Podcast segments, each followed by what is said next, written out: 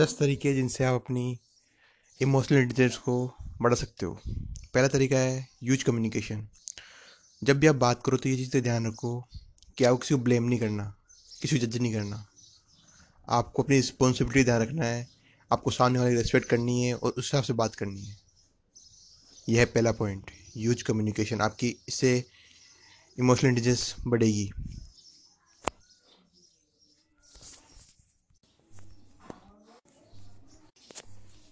Respond insist of reacting. दूसरा तरीका आपकी इमोशनल एनर्जी बढ़ाने का। अगर आप किसी चीज़ से आप स्ट्रेसफुल सिचुएशन में हो तो हमेशा आप रिएक्ट करते हो। तो इसलिए थोड़ी देर रुको। दस से पंद्रह सेकंड रुको। इससे आप क्या है रेस्पॉन्स वाले पोजिशन में जाओगे। आप उस चीज़ को रेस्पॉन्ड करोगे, ना कि रिएक्ट क्योंकि आप जब रिएक्ट करते रिएक्ट करते हो ना, तब तो आप स्ट्रेस और गुस्से के हिसाब से रिएक्ट करते हो। और वो हमेशा गलती होता है। और जब आप रेस्पॉन्ड करते हो तो आप हर चीज़ को सिचुएशन देखते हुए फिर रिएक्ट करते हो। सॉरी रेस्पॉन्ड करते हो। तो हमेशा रेस्पॉन्ड करो रिएक्ट मत करो। इमोशनल इंटेलिजेंस लोग हमेशा रेस्पॉन्ड करते हैं रिएक्ट नहीं करते। वो सिचुएशन को ध्यान में रख के फिर रेस्पॉन्ड करते हैं।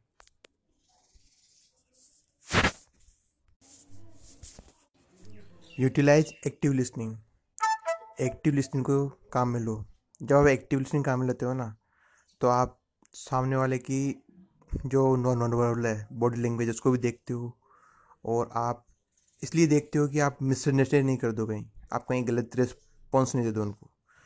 इसलिए उसकी देखो पहले कि वो क्या बात कर रहा है, उसके ढंग से बात सुनो। उसकी बॉडी लैंग्वेज देखो किस तरीके से बोल रहा है, क्या तब उसको फिर उसको रेस्पॉन्ड करो, फिर उसको जवाब दो। ये इमोशनल इंटेलिजेंस लोग की बहुत ही बड़ी क्वालिटी होती है। बी ऑलवेज मोटिवेटेड जो इमोशनल लोग होते हैं ना, वो हमेशा मोटिवेटेड रहते हैं। वो अपने एटीट्यूड से मोटिवेटेड एटीट्यूड से सामने वाले को भी मोटिवेट करते हैं। तो हमेशा ध्यान रखो, आप जब आप खुद मोटिवेटेड रहोगे तो सामने वाला भी मोटिवेट होगा। Maintain a positive attitude emotional intelligent लोग हमेशा अपना एक पॉजिटिव एटीट्यूड मेंटेन रखते हैं। क्योंकि उन्हें पता होता है कि किस तरीके से काम करेंगे तो उनका दिन अच्छा जाएगा या किस तरीके से काम करेंगे तो उनका दिन खराब जाएगा। वो अपने ऊपर कभी भी एटीट्यूड को हावी नहीं देते जो नेगेटिव थॉट्स दे आपको। तो हमेशा नेगेटिव थॉट मत लो अपने आप को पॉजिटिव रखो एटीट्यूड पॉजिटिव रखो अपना। प्रैक्टिस सेल्फ अवेयरनेस अपने लिए सेल्फ अवेयरनेस प्रैक्टिस करो। जब आप सेल्फ अवेयरनेस प्रैक्टिस करते हो ना तो आपको पता होता है आपके इमोशंस कैसे काम कर रहे हैं, आपका मूड कैसे काम कर रहा है, वो दूसरों कैसे इफ़ेक्ट करेगा, आपकी बॉडी लैंग्वेज कैसी है। और ऐसा करने से आप अपनी भी सीखोगे और सामने वाले की देख के पता चल जाएगा आपको उसका इमोशन कैसा है। उसकी बॉडी लैंग्वेज कैसी है? और वो कैसे रिएक्ट करेगा अभी? डू इट सातवां पॉइंट है टेक क्रिटिसिज्म इसका मतलब ये नहीं कि आप क्रिटिसिज्म के लिए ऑफेंसिव हो जाओ या डिफेंसिव हो जाओ। आपको दोनों चीज़ों में नहीं रहना है। आपको क्रिटिसिज्म देख रहा है किससे आ रहा है, वो कौन दे रहा है, आपको क्रिटिसाइज कौन कर रहा है।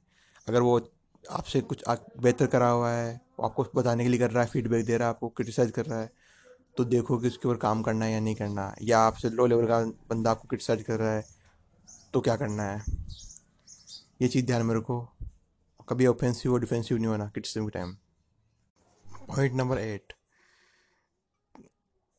empathy with others दूसरे लोगों के साथ एम्पथी रखो। बहुत से लोग इसे सोचते हैं कि ये स्ट्रेंथ नहीं वीकनेस है।